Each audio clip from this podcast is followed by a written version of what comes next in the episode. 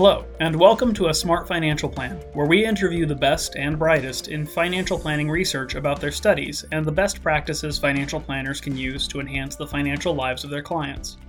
Today, we're interviewing Dr. McCoy of Kansas State University and Dr. White of University of Georgia, who together researched the financial literacy, confidence, and efficacy of student athletes.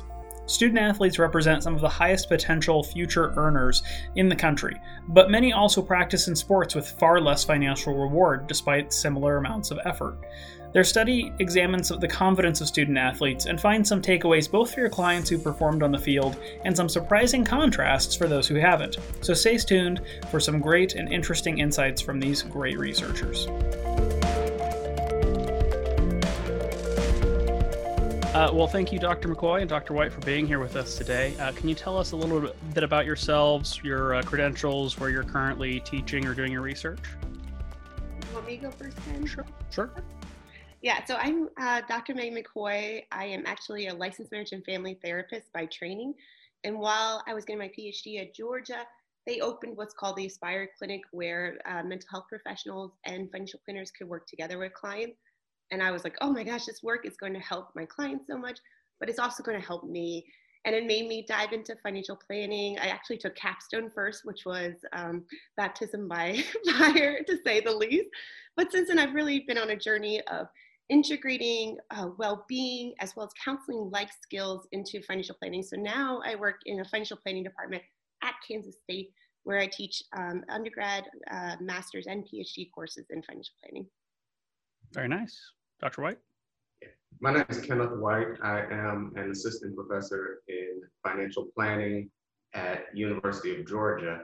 Um, I came here after getting my uh, PhD from The Ohio State University uh, in uh, 2016. And um, at Ohio State, I, I, studied, I was in their consumer sciences program where I studied uh, family resource management and economics. Um, since I've come to University of Georgia, I have taught a range of courses in uh, the financial planning program um, at the undergrad and graduate level, but I primarily teach our retirement planning courses and uh, also the income tax planning course in our online master's. Okay, very nice. So you both uh, were part of a team that engaged in a research project on student athletes. Uh, can you tell us uh, what that research was called and sort of what you were uh, trying to learn about? Yeah, so the research uh, was titled Investigating the Financial Overconfidence of Student Athletes. And what we were doing was uh, looking at student athletes from colleges and universities across the country and just looking at uh, their actual financial knowledge, how they performed on um, a, a, set of financial knowledge questions. And also we looked at uh, a self-assessment of their uh, financial self-efficacy or their confidence in um, their ability to manage their finances. And then we we took that and we looked overall at um, how it affects their financial stress. And we compared the student athletes to uh, the non-student athletes at those colleges and universities. Yeah, you know, I think studying financial athletes, I mean, the financial health of athletes has really um, blown up since ESPN had this great 30 for 30 called Broke, and it kind of highlighted some of the um, difficulties that some athletes face around their finances. Uh, and you know what's interesting is hard to research athletes. They're a population that has some protection. The coaches protect them, the schools protect them. And so it was really exploratory study to get some insight on all fat financial athletes, I mean, student athletes, not just football players like we tend to think of, but men, male and female athletes. And part of the impetus to doing this was you know, I'm an athlete uh, in my former life before I got old, but you know, there were so many great things about being on a team that made uh, my well-being better and made me a better student because I had to manage my time better. But there was a reality of me having to get up hours before school started and practice and practice after school. And so there's this balancing act where we knew that student athletes had some great things that developed from being on a team. For instance, I went to Chapel Hill for undergrad and we had tutors set up and the coaches would come and check to make sure attendance but there also is a reality of a lot of time lost for student athletes and so we just wanted to understand that population a little better Sure, and and I think you kind of called out the the thing that immediately jumps to mind, right? We we sort of have this uh, cultural understanding that some people in certain athletic endeavors are going to go on and have potentially multi million dollar careers, uh, if they're if they're successful and in the right field. But you know, student athletics is obviously an, an, enormous space. I mean, you you don't hear the same stories about shot putters, for example. But ultimately, there's uh, you know all the student athletes are putting in a huge amount of time and energy and effort to you know master their craft, as it were. Um, so so I, you know again I, I think of the the sort of example you brought up of the football player, but what what really made you want to do this research uh, on a broader subject set? Yeah, so you kind of highlighted one of the reasons. So, me and Dr. White are fascinated with the idea of self efficacy. And self efficacy is kind of like confidence, but it's domain specific, meaning that you can be super confident around your finances, like most of your listeners, but feel super inconfident about home repair or something. So, self efficacy kind of encapsulates the domain specific. So, we're looking at financial self efficacy. One other special thing about self efficacy is that along with the confidence to be able to do it well, it's also this approach to problems that it really it really is the key i think to successful life. So if for let's talk about technology self-efficacy because we're on zoom right now. If i had low technology self-efficacy and zoom started acting up then I would be like, oh gosh, it's over. I'm never seeing Daniel and Ken again. Like, goodbye forever. But if I had high enough technology self efficacy, I would approach a problem and say, let me turn it off and on again because that always fixes everything. or let me Google how to fix this. And that's financial self efficacy. There's some preliminary research that financial, I mean, self efficacy, even though it's domain specific, may kind of like snowball into other areas of your life. And so, like you said, athletes are focused on masters of their craft. A lot of times on campus, they're elevated to this special status. And so this idea that is this self-efficacy or this confidence kind of snowballing into other aspects of their life that maybe isn't as warranted. So just because you're amazing at getting holes in one on the golf course, does that translate into being amazing around finances? Um, sure.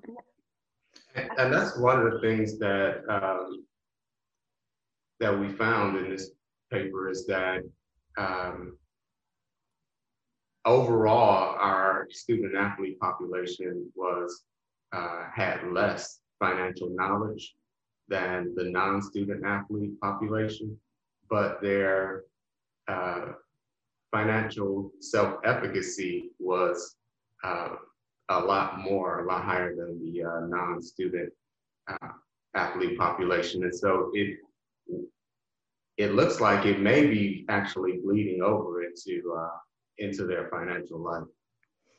There's just uh, that clear demonstration of essentially essentially overconfidence, right? Right. Oh, so oh, oh, go ahead. I was going to say overconfidence has been looked at preliminary in the financial world around stock stock picking, um, but it hasn't really been looked at in other domains of financial behaviors. Um, and so I'm excited that this research might spur on more research in how that works.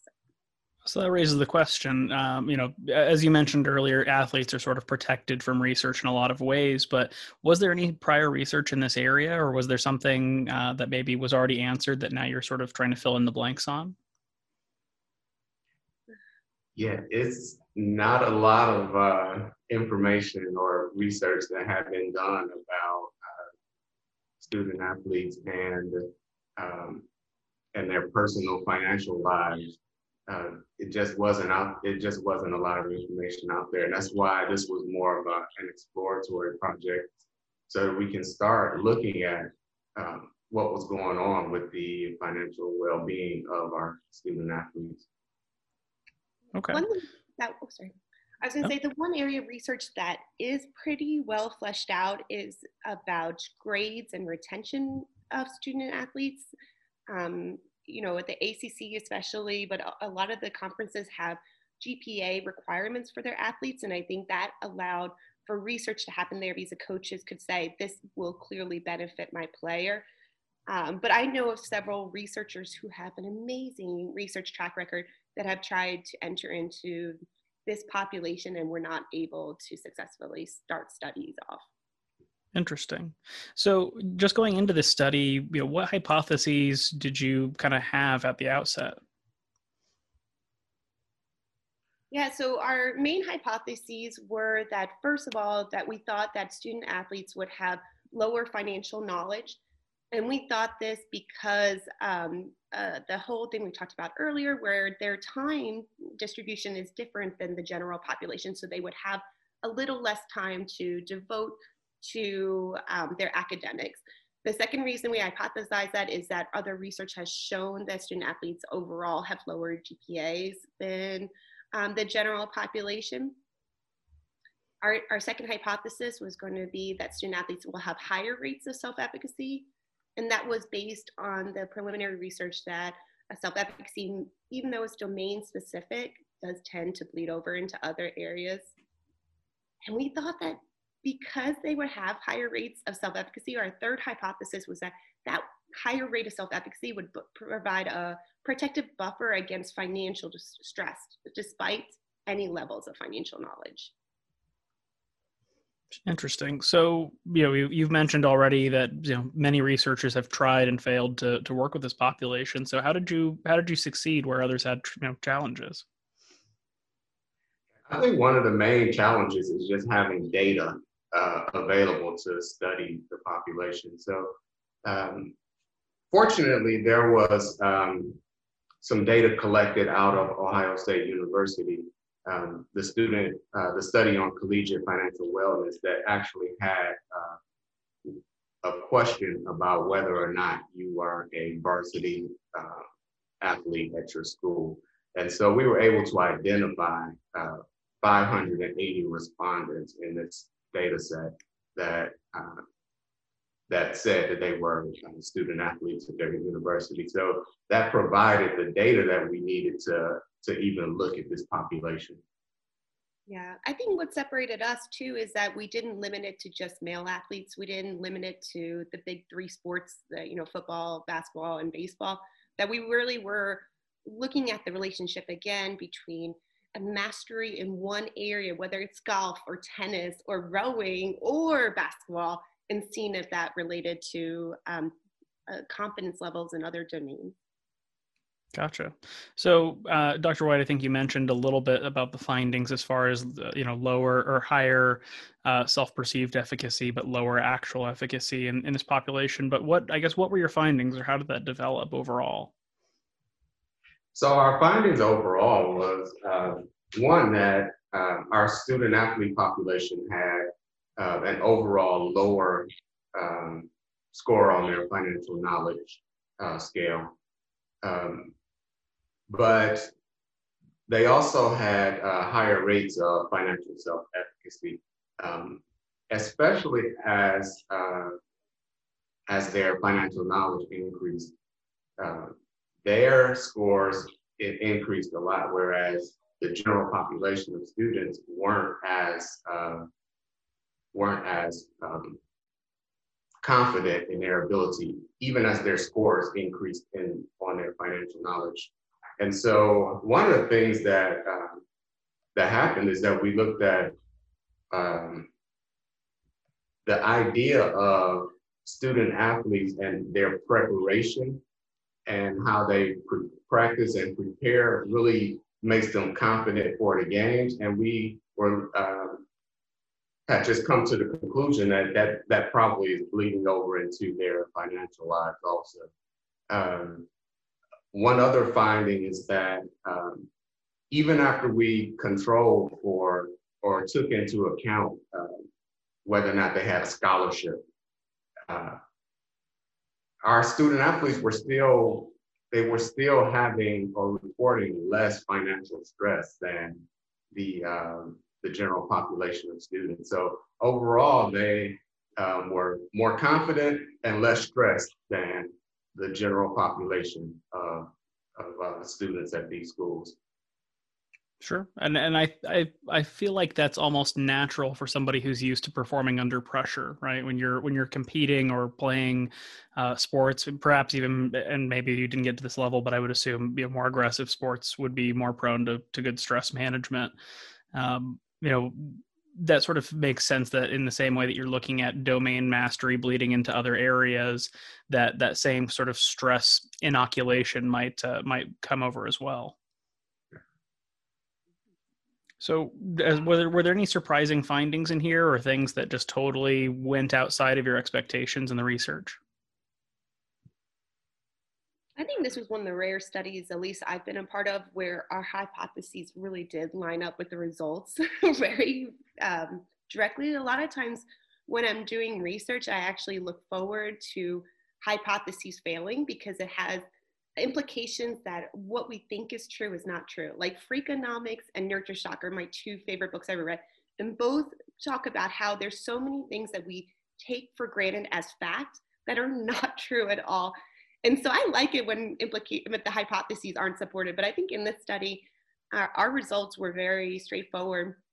I think broadening it away from athletes, what I think is fascinating is that it would give financial planners insight on some of their clients' behaviors that potentially you have clients that might be overly or underly confident, and that's going to impact how they receive the financial literacy that you're trying to give them. And I think that's an important takeaway um, that I don't think we were really planning to have as much of a generalized takeaway as that, but I think it provides insight. I think you bring up a, I think um, Dr. McCoy brings up a, a, great point when she mentioned underconfidence, because that was one of our conclusions for the uh, population of non-student athletes that uh, although our student athletes may have been overconfident, our population of non-student athletes may actually be a little underconfident in their ability to manage their um, to manage their finances. Hmm. So, you know, you, you mentioned earlier, Dr. McCoy, that this this might be kind of the first piece of research that that then leads into many others. So, what do you think is the natural progression of this research? Where does it go from here? Yeah, so I I am uh, writing a grant right now with Dr. White about how um, how financial literacy programs don't have great outcomes. So, uh, we have millions of financial literacy programs in the United States, some for elementary schools, some for college, some for professionals. And there's not a ton of research, but the research out there is mixed. And why is it mixed? Why, when we teach somebody what they should do with money, there's a gap between them knowing what they should do and doing actual things that they're supposed to do. And I really think that financial self efficacy is it. I think this uh, you know, Klontz, Kahler, and Klontz in their book, Facilitating Financial Health, which is one of my favorite books of all time, talks about this interior side of money, which is your values, your attitudes, beliefs around money. And I think building on this research to other ways of, of exploring the interior side of money side of money so that financial planners can understand when their clients aren't doing what they're supposed to do and why and how to intervene more appropriately. Sure. What do you think, Dr. White? Oh, um, I think that um, one of the things that we need is clearly more data in terms of this population. And so if we can uh, encourage uh, more data collection around our um, student athlete population, I think that would go far in terms of us uh, really doing future research um, on this population. Sure. So I'm I'm both a student of financial planning and a financial planning practitioner. You know, with with your research, what have we learned that I could apply to my practice or use to help my clients today? Yeah, I think this applies for financial planners and financial educators that what we found is that their confidence, their self efficacy is going to be more important than their literacy. So, what are you doing with your clients to make them feel more able, more capable to approach problems, to approach situations, to just deal with their finances head on? I teach um, intro to financial planning and at K State. And I'm I should just let the course sit and just teach the same course every year so that I have less work. But every year I want to mess with it more because what part of this is saying is that we need to give people more self efficacy. How do we give people more self efficacy? Is that part of it is learning, part of it is modeling, part of it is the visceral experience of doing the actual behavior. And so with financial planners, it's a little bit easier to get adults to do the financial behavior. With college students, how am I setting up my class to give them opportunities to experientially practice what we're teaching them in class? Um, I think that's at least what I took away from this and why I keep on redoing my 105 class every year. Sure. So I'm I, am i am curious there because I know when I talk to a lot of clients, we'll ask them hypotheticals. Hey, the market drops twenty percent. What would you do in that situation? And a ton of them will just say, "Well, I'd just ask you." So how do you think we address those clients who are sort of looking at us as a source to offload their financial responsibility? I can tell you. I so when I uh, started financial planning courses and everything, all this magical thinking about financial planning came up in me. These like biases I held, and one of them is that when I made referrals prior to these courses for a client, one of my mental health clients, to go see a financial planner, I would say things like, go see this planner. He'll fix everything for you or she'll tell you how to approach this problem. I had this magical thinking and i think what you're saying is that my magical thinking is, is clear in a lot of our clients.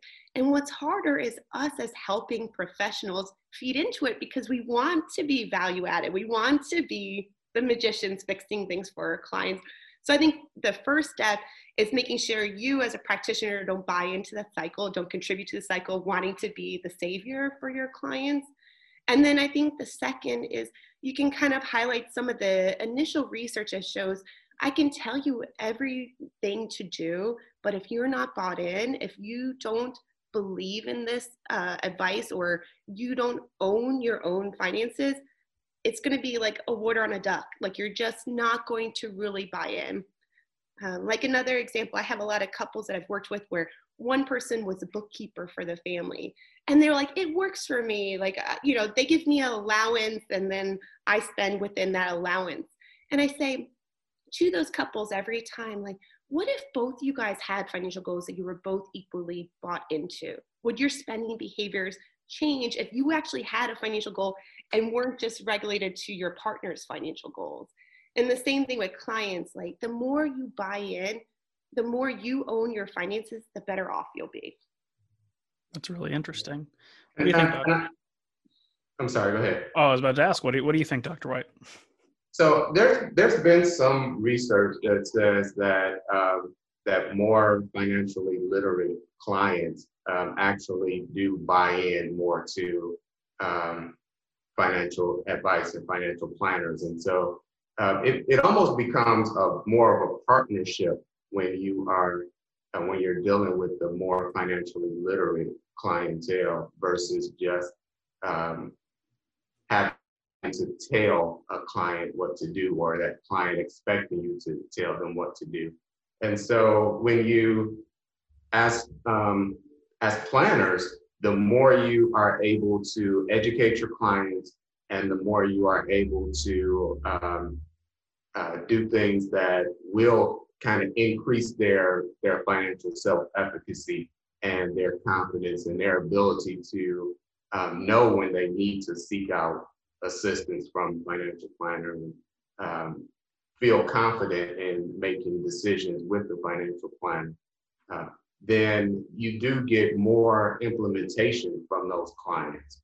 And implementation is, is really what you want if you're a financial planner. You don't just want to, um, you know, put out, make this great plan and put it out there and never get the client to implement it. And so when you talk about implementation, when you're dealing with a more financially literate clientele, which involves both the knowledge piece and the self-efficacy piece, um, I think you'll get you know you'll get better results as a planner with your clients.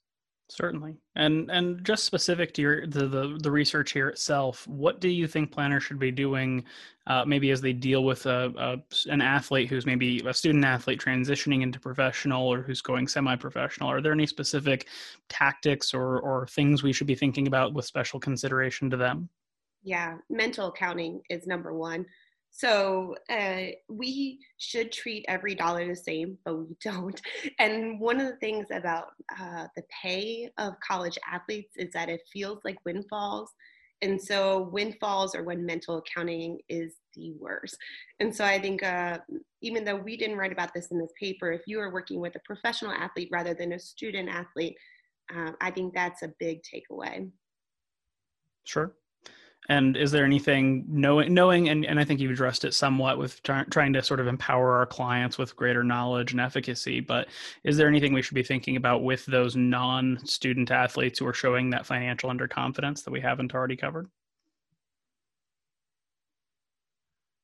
I love catching clients doing well. You know, what what is hardest with uh, clients who have low self-efficacy is that it's contagious so they are coming in saying, I don't know anything, save me, save me. And then you buy into that they don't know anything. And, you know, there's no magic, there's no magic wand with handling your finances well.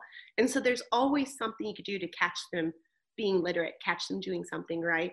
Catch them in in the magical thinking you described earlier that I don't want I don't know this stuff. There's I don't understand the jargon saying let's break it down. Let's let's look at nerdwallet or all those websites that really simplify some of the complicated finances and really find a way to, for you to understand all these concepts because there's no magic behind it. Very true well, I didn't need to be advertising NerdWallet. uh, the, the, this podcast brought to us by uh, all the all the random sources of information on the internet. Uh, the internet, everything's true. Uh, Dr. White, uh, what do you think? I think uh, I need to think of a of a company that I can shout out to. you think NerdWallet's going to send me swag now? you never know. You never know. You you both are uh, doctors who do research, so I I think you meet their criteria for nerds. well, uh, I do want to say, uh, Dr. White, Dr. McCoy, thank you both for uh, coming on today and, and sharing about your research uh, with us. I know I know this is an area of interest, both for planners uh, thinking in terms of their their cl- existing clients or their you know they're hopeful future clients i don't know a lot of planners who turn away professional athletes uh, so I, I, think it's an area of interest for everybody but also uh, i think there's some really valuable takeaways both on on that athlete side as well as on the non-athlete side here today so thank you both Thank you. Thanks for having us.